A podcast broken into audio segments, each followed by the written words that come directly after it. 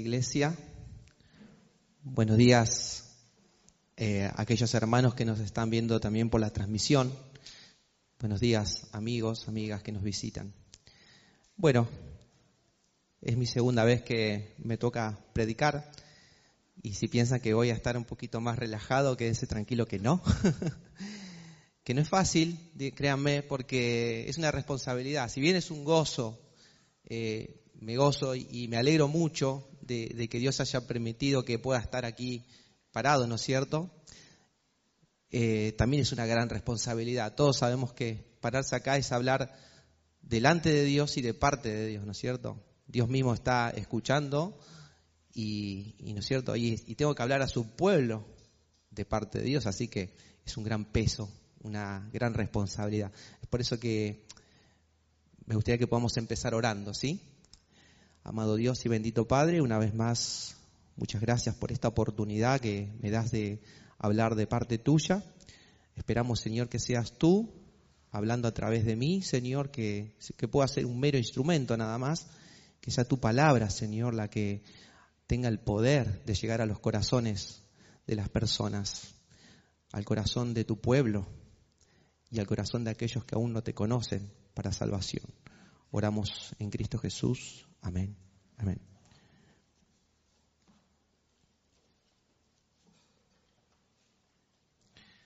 Bien. Si hay algo, hermanos, que nos cuesta mucho reconocer muchas veces en nosotros, es el orgullo. Muchos de los que están aquí presentes se dirán, ¿orgullo yo? ¿Yo orgullo? Nah, no crea. Pero créanme que eso, eso ya es orgullo. El no reconocerlo ya es ser orgulloso. ¿Mm? Y muchas veces eh, eh, cerrar nuestros oídos a las correcciones también es orgullo. ¿Mm? La, Biblia dice que eh, somos salvos por gracia, ¿sí? Y en su gracia se nos concedió dones cada creyente fue dotado con uno o con más dones. O sea, no existe un creyente que, pueda, que diga, Dios a mí no me dio ningún don. Dios nos dotó a todos con dones, con uno o más. Yo pregunto, ¿cuál es tu rol dentro del cuerpo de Cristo? ¿Con qué propósito Dios te dio esos dones? Y podemos responder claramente, para servir, para servir. Pero ¿dónde vas a servir? Bueno, Dios nos dio dones para servir dentro del cuerpo de Cristo, que es la iglesia. Así que bueno, entonces, por gracia recibimos los, los dones y por la misma gracia los ejercemos dentro del cuerpo. Ahora, ¿qué te hace pensar que esos dones son para tu propio beneficio? Claramente que no, eso es orgullo y como dijimos, es un pecado. El, orgullo es un pecado, hermanos. Y es un pecado muy sutil. Es un pecado muy sutil y muy, perjudicial dentro del cuerpo de Cristo. Eh, y el tema acá es que todos nos necesitamos. Todos nos necesitamos. Nadie puede decir yo no necesito de, o nadie, nadie me necesita a mí acá. Y ahí es donde entra el orgullo. Así que hermanos, eh, la Biblia nos insta una y otra vez a ser humildes. Y por eso el título de este sermón se llama Caminar juntos, caminar juntos en humildad. Bien, hoy veremos cómo Pablo, el apóstol Pablo, seguimos con esta serie de Romanos, ¿no es cierto? Romanos 12 veremos cómo Pablo trata este tema tan importante en la iglesia, eh, a la luz de qué? A la luz de nuestra presentación como sacrificios vivos y santos, como lo vimos la vez pasada con el pastor eh, Ernesto en el verso 1, ¿recuerdan? Y también a la luz de qué? De una mente renovada, una mente llena de su verdad, que lo que vimos, lo vimos la semana pasada con el pastor eh, Dardo en el verso 2. Ahora bien, tal como vimos, venimos ya viendo que es por sus misericordias que estamos en Cristo y somos parte de su pueblo, es por sus misericordias, también que podamos transitar y vivir en este camino en humildad. Yo les voy a invitar a que leamos Romanos y les voy a invitar a que nos pongamos de pie para abrir su palabra, ¿sí? En reverencia a su verdad. Ponemos de pie y me acompañan juntos, vamos a leer Romanos capítulo 12, y vamos a leer desde el verso 1, que es donde comienza nuestra serie, ¿sí? Dice la palabra de Dios, por consiguiente, hermanos, os ruego por las misericordias de Dios, que presentéis vuestros cuerpos como sacrificio vivo y santo, aceptable a Dios, que es vuestro culto racional. Y no os adaptéis a este mundo, sino transformaos mediante la renovación de vuestra mente, para que verifiquéis cuál es la voluntad de Dios, que, lo que es bueno, aceptable y perfecto. Dice, porque en virtud de la gracia que me ha sido dada, digo a cada uno de vosotros que no piense más alto de sí de lo que debe pensar, sino que piense con buen juicio, según la medida de fe que Dios ha distribuido a cada uno. Verso 4, pues así como en un cuerpo tenemos muchos miembros, pero no todos los miembros tienen la misma función. Así nosotros, que somos muchos, somos un cuerpo en Cristo individualmente los eh, miembros los unos de los otros. Este es nuestro texto en el día de hoy, en esta mañana, eh, Romanos 12, capítulo, perdón, capítulo 12, verso 3 al 5, ¿sí? Y el verso 3 comienza y diciendo, porque en virtud de la gracia que me ha sido dada, ¿sí? Y este por qué tiene que ver con una explicación, ¿sí? Cuando uno nos pregunta algo y uno dice, ¿por qué tal cosa? Es una explicación que uno está dando, ¿no es cierto? Y Pablo quiere explicar algo. Y primeramente se remite al Evangelio en su vida, ¿no? ¿Por qué? Dice, en virtud de la gracia que no se la ganó, sino que le fue dada y le fue dada con un propósito. Y la gracia le fue dada en un sentido amplio eh, a través de la salvación que él recibe, por gracia, ¿no? Obviamente. Y en un sentido, en un sentido específico esa gracia le fue dada eh, por el hecho de ser apóstol, apóstol de Jesucristo. Y es en virtud de esto que tiene toda la autoridad, siendo apóstol, de exhortar a los creyentes que están viviendo allí en Roma. Y no se jacta de ello, sino que reconoce quién se la concedió, ¿sí? Tal como lo manifiesta en 1 Corintios 15:10, dice, pero por la gracia de Dios soy lo que soy. No se jacta diciendo, bueno, acá mando yo, acá soy autoritario, no. Él reconoce que esa autoridad le es delegada de parte de quién? Del mismo Señor Jesucristo. Y él debe exhortar a los creyentes romanos con la autoridad que le fue concedida por gracia, y el asunto es acerca de caminar juntos en humildad. Caminar juntos con humildad. A continuación vamos a ver dos exhortaciones en esta mañana del apóstol Pablo para vivir humildad en la iglesia y en el cuerpo de Cristo. Leamos el verso 3 nuevamente, dice, porque en virtud de la gracia que me ha sido dada, digo a cada uno de vosotros, que no piense más alto de sí que lo que debe pensar, sino que piense con buen juicio, según la medida de fe que Dios ha distribuido a cada uno. Es una exhortación que nos lleva al Evangelio.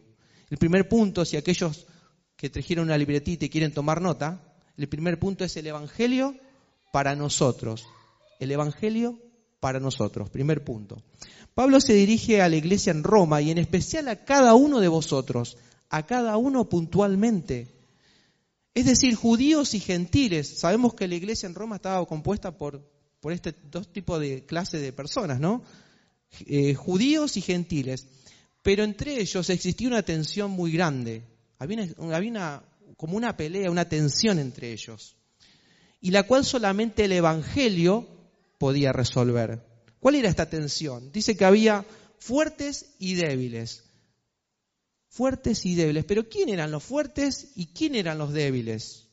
Los fuertes eran los cristianos gentiles que entendieron que estando en Cristo podían comer con libertad, sin restricción, lo que Israel, a Israel se le prohibía en el antiguo pacto.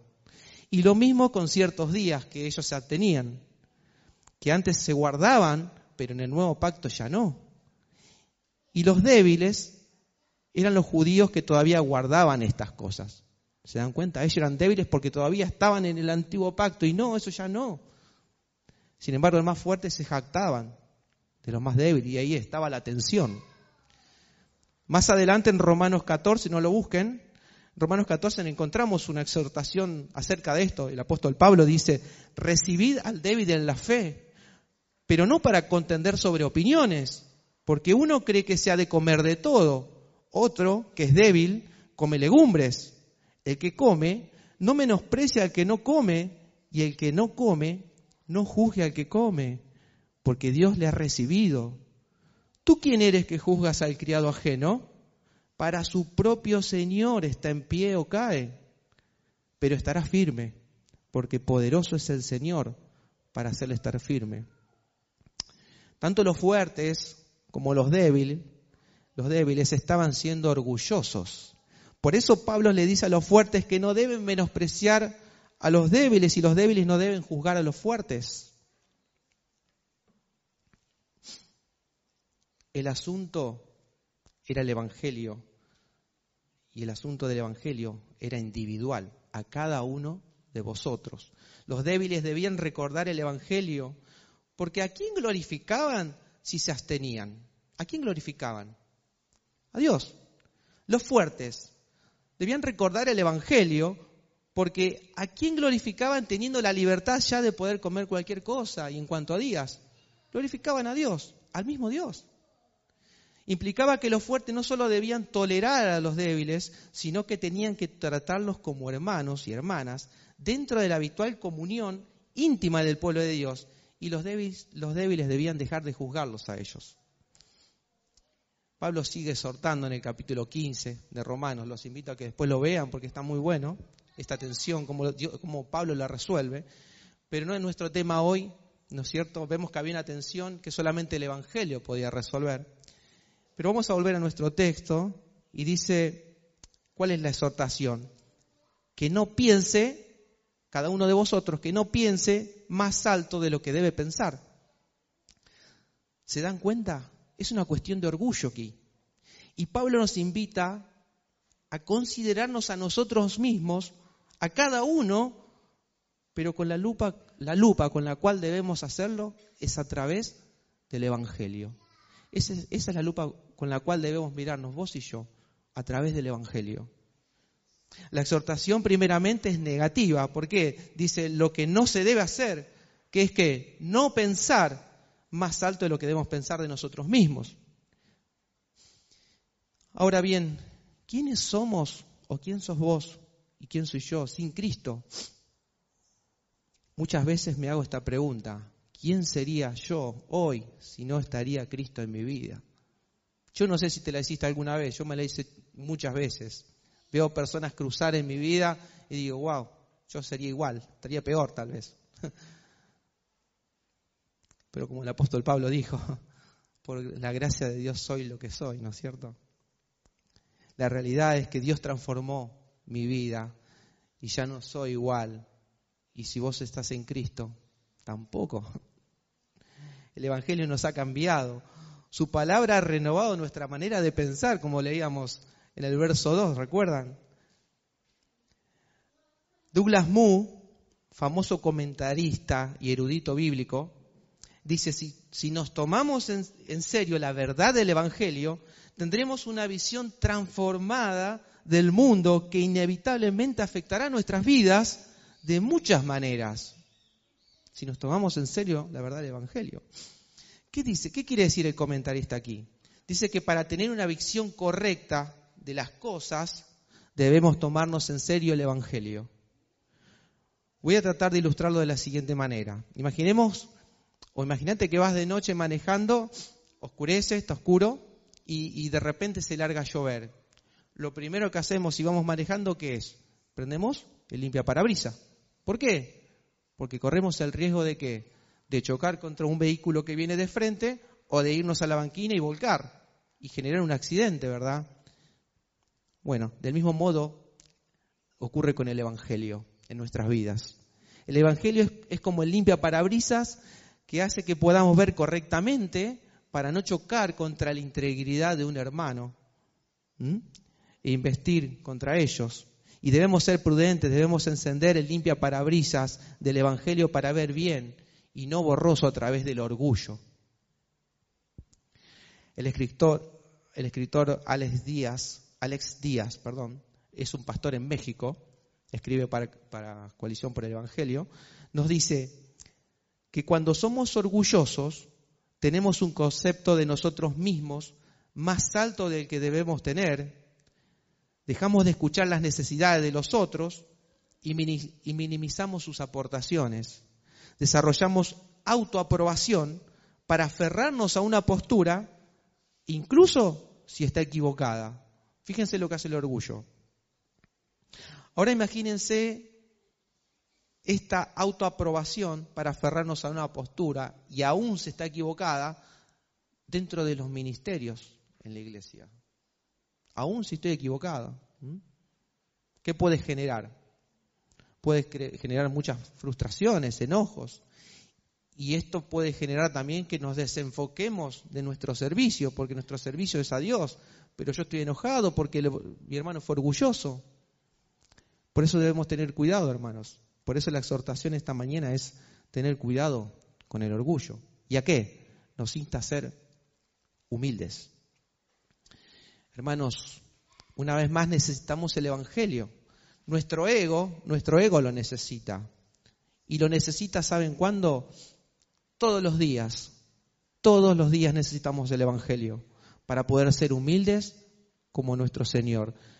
El pastor Ernesto citaba esta mañana a Filipenses 2.5 que dice, haya pues en vosotros esta actitud que hubo también en Cristo Jesús, el cual, aunque existía en forma de Dios, no consideró el ser igual a Dios como algo que aferrarse, sino que se despojó a sí mismo, tomando forma de siervo y haciéndose semejante a los hombres, hallándose en forma de hombre, se humilló a sí mismo, haciéndose obediente hasta la muerte y muerte de cruz. Y ahí vemos, como dijo el hermano, una escalera descendente de parte de nuestro Señor, cómo se humilla. Y somos llamados, hermanos, cada día a humillarnos. Seguimos con nuestro texto. Dice, sino que piense con buen juicio. La exhortación que hace contraste en, no pensar, como decíamos antes, no pensar de una manera egocéntrica, ahora nos lleva a pensar con qué? Con buen juicio. Y en el original esta palabra, con buen juicio, es sofroneo. En el griego es sofroneo, significa tener la mente cabal, ser moderado, sobrio, cuerdo, prudente. De esa manera debemos pensar de sí mismo. Una vez más, el llamado es a ser humildes dentro del cuerpo de Cristo, como dice Galas 6.3. Porque si alguno se cree algo, no siendo nada, se engaña a sí mismo. Y en una ocasión, recuerdo mirando una prédica en YouTube, eh, escuché al pastor MacArthur, que él lleva muchísimos años ministrando la palabra de Dios fielmente, muchos lo conocemos, ¿verdad? Y le preguntaron a él cuál era el pecado con el cual él luchaba más. ¿Saben cuál era? El orgullo. MacArthur, un pastor tan fiel a las escrituras, aún con su ya edad avanzada, todavía hoy lucha con el orgullo. Eh, y yo creo que cada uno de nosotros, en mayor o menor medida, debemos luchar con este pecado. ¿sí? MacArthur, nuestros pastores, los diáconos, los líderes en los ministerios y cada uno de nosotros. En mayor o menor medida tenemos que luchar contra este pecado. Entonces Pablo exhorta a cada hermano a qué? A mirarse a sí mismo de una manera sobria, conforme a una estimación de nosotros mismos, ya no como antes, sino objetiva conforme a una mente renovada, según el verso 2. Carlos Spurgeon dice al respecto, no debemos tener un concepto elevado, altivo, excelso de nosotros mismos, sino que debemos vernos como Dios nos ve. Esto es pensar con buen juicio, hermanos. Esto es pensar con buen juicio. Tal como dice Spurgeon, dice que debemos mirarnos, vos y yo, tal como Dios nos ve. Pecadores y necesitados de Cristo. Es así como Dios nos ve. Pecadores y necesitados de Cristo. Por eso es que nosotros que estamos en Cristo podemos decir gloria a Dios por el Evangelio. Gloria a Dios por el Evangelio. Solo por medio de Él es que podemos ser algo. Solo por medio de Él es que podemos ser alguien. Y solo por medio del Evangelio vos y yo podemos ser hijos de Dios. No hay, no hay mérito aquí.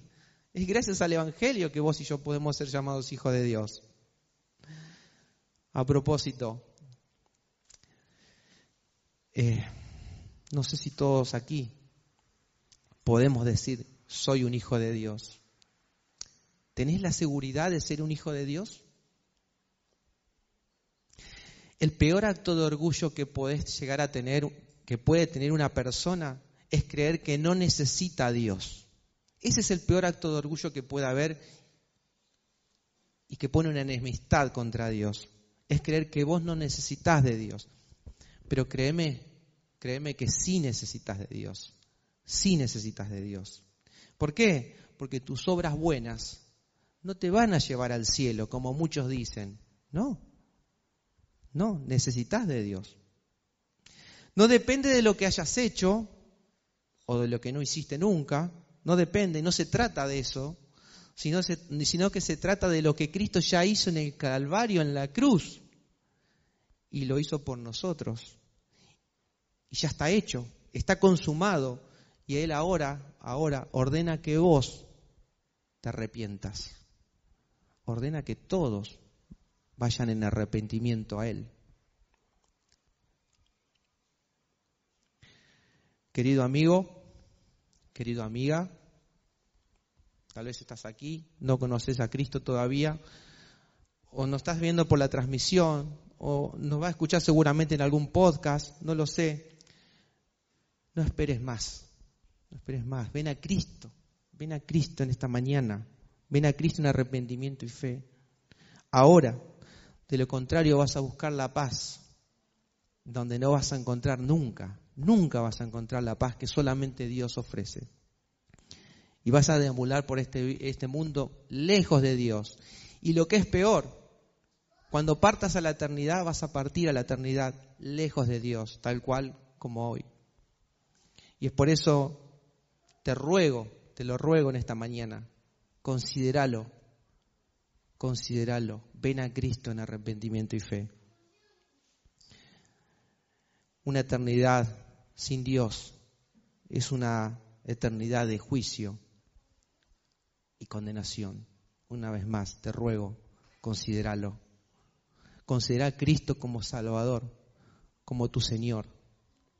Si lo hiciste, si ya lo determinaste, gloria a Dios. No hay nada más urgente para tu vida, no hay nada más urgente para tu alma. Ven a Cristo. Si ya viniste a Él, vive una vida que le agrade a Él, buscando hacer su voluntad a través de su palabra, porque no hay otro lugar donde puedas admirar su belleza, su gloria, su voluntad, que es buena, agradable y perfecta. Seguimos en nuestro texto y dice, según la medida de fe que Dios ha distribuido. El erudito y comentarista eh, William Hendrickson comenta acerca de esta medida. Dice, y cito, Pablo no está pensando en términos cuantitativos en cuanto a esta medida, ¿no? En, cantidad grande o pequeña de fe. Está pensando más bien en las diversas maneras en que cada persona en particular puede ser de bendición para otros y para la iglesia en general, por medio del uso del don particular que Dios haya otorgado a cada uno junto a su fe. Y continúa la cita y dice, presten atención, está exhortando a cada uno de aquellos a quienes se dirige a reconocer la diversidad de dones que hay dentro de la unidad de la fe y a presentarse, y perdón, y a preguntarse, ¿cómo puedo hacer el mejor uso de mi don para beneficiar a cada uno y en general? Pensando en esta medida de fe otorgada, la cual nos lleva a pensar, como dice Hendrickson, Dios ha, eh, en ser una bendición a los demás, somos llamados a no ensimismarnos. Vivimos en un mundo, lamentablemente, que constantemente está mirando para sí. Y parece que cada vida es un mundo y a nadie le importa lo demás, ¿no es cierto? Ese es el mundo, pero todo lo contrario, todo lo contrario. Nuestra exhortación es a no ensimismarnos. Dios ha distribuido dones a su pueblo, pero tristemente vemos hermanos que pareciera que no tuviera ninguno. Y esto es ilógico para Pablo, ¿saben? ¿Por qué? Porque no estamos solos. Y esto nos lleva al segundo punto en esta mañana. Vamos al verso 4, dice, pues así como en un cuerpo tenemos muchos miembros, pero no todos los miembros tienen la misma función. Así nosotros, que somos muchos, somos un cuerpo en Cristo, individualmente miembros los unos los otros. En este segundo punto vemos el Evangelio en comunidad. Primer punto, el Evangelio para nosotros. Segundo punto, el Evangelio en comunidad. El Evangelio es para cada uno, pero se vive en comunidad. Vemos esta analogía que usa Pablo, la usa también en Corintios, ¿no? Pablo usa esta analogía de la iglesia usando el cuerpo, que es uno, pero existen muchos miembros. El cuerpo es uno, está unido y hay armonía. Cuando digo armonía, recuerdan ese Salmo 133.1 que dice, cuán bueno y delicioso es habitar los hermanos juntos en armonía. ¿eh? Dios mismo se deleita en esa armonía pero cuando aparece el orgullo, deja de haberla. Terminó la armonía. Proverbio 16, 18 dice, delante de la destrucción va el orgullo y delante de la caída la altivez de, espíritu. No sé si notan ese paralelismo, ¿no? Delante de la destrucción y después abajo dice, y delante de la caída, destrucción, caída. ¿Qué está primero delante de eso? El orgullo la altivez de espíritu.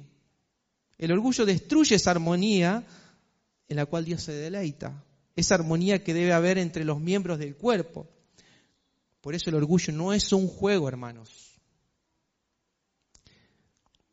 No es un juego. Y no es poca cosa para Dios. Y no la debe ser para sus hijos. Es un pecado que destruye nuestras relaciones dentro del cuerpo y afecta a nuestros ministerios pensando en esto eh, acerca del cuerpo, ¿no? A veces me gustaría y pienso, y capaz que a muchos les pasa, cuando suena el despertador para ir a trabajar. ¿No les gustaría dejar la cama en la almohada e irse a trabajar? Bueno, yo tengo un problema, tengo hernia de disco y muchas veces me duele tanto la cintura que me gustaría dejarla en la cama, la cintura, e irme a trabajar sin ella. Pero ¿saben qué? No se puede hacer eso. No se puede. No, podemos mutilar el cuerpo. Y tampoco podemos mutilar el cuerpo de Cristo, que es la iglesia. ¿Qué quiero decir con esto? Si la iglesia está trabajando para expandir el reino de Dios, para que otros lleguen a disfrutar lo mismo que vos y yo, que es la gloria de Dios, la belleza de Dios, el deleite en ella, no podemos quedarnos descansando sin usar nuestros dones en pos del Evangelio. No podemos. Y por eso creo que es un pecado terrible. No usar el don que Dios te dio es orgullo.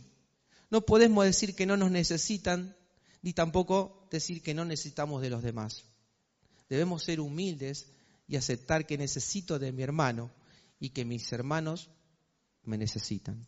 Hermanos, el llamado de Pablo es vivir la humildad dentro del cuerpo, considerando que no todos, como dice el texto, no todos tenemos que la misma función. Y es aquí donde quiere hacer énfasis. ¿Por qué? No todos sabemos tocar la guitarra, por ejemplo. ¿Mm? Creo yo. No todos sabemos. Yo por lo menos no sé. Tampoco sé cantar. Por eso no me van a ver aquí dirigiendo los coros. Va a ser vergonzoso. Pero sabemos que hay hermanos que sí han sido dotados con este don. Y gloria a Dios por sus vidas, porque dejan sus quehaceres en sus casas, vienen en la semana a ensayar vienen unos minutos antes también de la reunión a ensayar. Y gloria a Dios por eso, porque podemos cantar con música y nos guían. Y qué lindo que es cantar con la música. ¿Notaron eso que es lindo? No es lo mismo que cantar en casa solos, ¿eh? Qué lindo que es. Gloria a Dios por nuestros hermanos.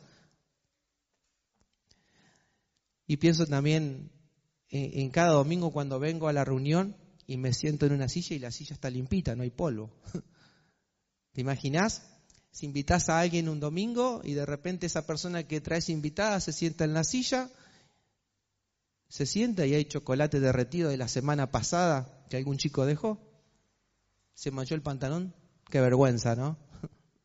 Gloria a Dios por los hermanos que están atentos a, a la limpieza en el lugar donde nos reunimos. Gloria a Dios por eso, porque ellos están también poniendo, ejerciendo sus dones. Y así puedo nombrar muchos ministerios, ¿no es cierto? Y gloria a Dios por estos hermanos que, que están en estos ministerios, que nos bendicen, bendicen al resto.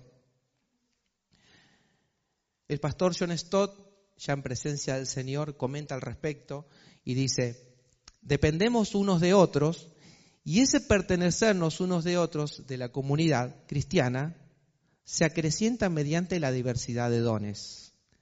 Es acertado esto cuando dice que dependemos unos de otros, porque la iglesia va creciendo y también va creciendo en diversidad de dones. Y esto es buenísimo. Es buenísimo que la iglesia crezca y haya muchos dones. ¿Sí o no? Es buenísimo. Pero son pocos los que están sirviendo en el cuerpo. Y es aquí donde necesitamos el Evangelio, una vez más. Es ahí, Ahí necesitamos el Evangelio. Cristo nos salvó por su inmensa gracia y nos hizo suyos. Y como dice Efesios 2.10, ¿para qué? Para hacer buenas obras, las cuales Dios preparó de antemano para que anduviéramos en ellas. Así que aquí encontramos como una paradoja, ¿no? El Evangelio nos salva de las obras, ¿sí? Como decíamos antes, no somos salvos por obras, nos salva de ellas, de este trabajar para tener méritos para con Dios. Nos salva de eso Dios. Pero al mismo tiempo nos salva para qué? Para que trabajemos en ellas. ¿En dónde? En su reino. No nos quedemos con la mitad del Evangelio. ¿Qué quiero decir con esto? ¿Cuál es la mitad del Evangelio? Muchos toman a Cristo como el Salvador. Gloria a Dios por eso. Pero no es solamente el Salvador. Él vino, a ser para, él vino aquí para ser Señor también. Y esto implica que Él es la cabeza del cuerpo y nosotros somos miembros los unos de los otros. Si vamos al texto, dice ahí que somos miembros los unos de los otros. Y es aquí donde tenemos que mirar alrededor y ser fieles. Y ser fieles. Si hay necesidad, no, seamos indiferentes. Romanos 12:11 dice, no seáis perezosos en lo que requiere diligencia. No seáis, no seáis perezosos en lo que requiere diligencia. Miremos alrededor. Y continúa el texto, dice, fervientes en espíritu. ¿Qué? Sirviendo al Señor. Si no estás siendo parte de un ministerio, espero que tomes en cuenta la exhortación de Pablo en esta mañana. Pablo, apóstol de Jesucristo, esa su autoridad con la cual nos habla en esta mañana. Arrepiéntete y usa tus dones para la gloria de Dios. Habla con los pastores, los diáconos, y pregunta si hay algún lugar para que, en la cual yo pueda servir, que pueda ser útil, para bendecir a mis hermanos, al resto del cuerpo. Vivamos la humildad, vivamos la humildad, mostrando el Evangelio a nuestros hermanos a través de qué? De nuestros dones. Y como dice la, eh, el lema de esta, eh, de esta serie, que lo podamos hacer por sus misericordias. Vamos a ir concluyendo ya. Y no sé cuánto, cuánto te vas a acordar de lo que en esta mañana escuchaste. No tengo ni idea si te vas a acordar de qué significa sofroneo en el original. No sé si te vas a acordar de, cómo relacionar el limpia parabrisas con el Evangelio. Pero mi llamado en esta mañana, o el llamado, es a la humildad dentro del cuerpo. La humildad dentro del cuerpo. Que comienza con el Evangelio en tu vida que es por sus misericordias y luego se evidencia dentro de la iglesia. ¿Cómo? A través de los dones. ¿Por qué? Porque nos necesitamos los unos de los otros. Vamos a orar. Amado Dios y bendito Padre, te damos muchas gracias por tu palabra. Hemos sido exhortados, Señor, esta mañana a través de ella. Y te damos gracias, Señor, porque podemos ser parte del cuerpo de Cristo. Gracias Señor porque en tus misericordias nos has dotado con dones, Señor, para poder servirte, para poder adorarte a través de ellos, Señor, y también para bendecir a nuestros hermanos. Oh Señor, ayúdanos a ser fieles. Ayúdanos a recordar el Evangelio, Señor, en nuestras vidas. Ayúdanos a no ser orgullosos, Padre, Hermanos nos necesitan y yo necesito de mis hermanos. Ayúdanos, Señor. Padre, que esta semana podamos poner en práctica todo lo aprendido. Bendice a tu pueblo, Señor. Santifica a tu pueblo por medio de tu verdad. Y una vez más, Señor, si hay alguien aquí sin Cristo, por favor, Señor, que lo pueda considerar. Que no se vaya de aquí sin Cristo, tal como entró sino que pueda salir de aquí con una esperanza maravillosa, una esperanza gloriosa y con paz en su corazón. Te damos muchas gracias. Oramos en Cristo Jesús. Amén. Amén.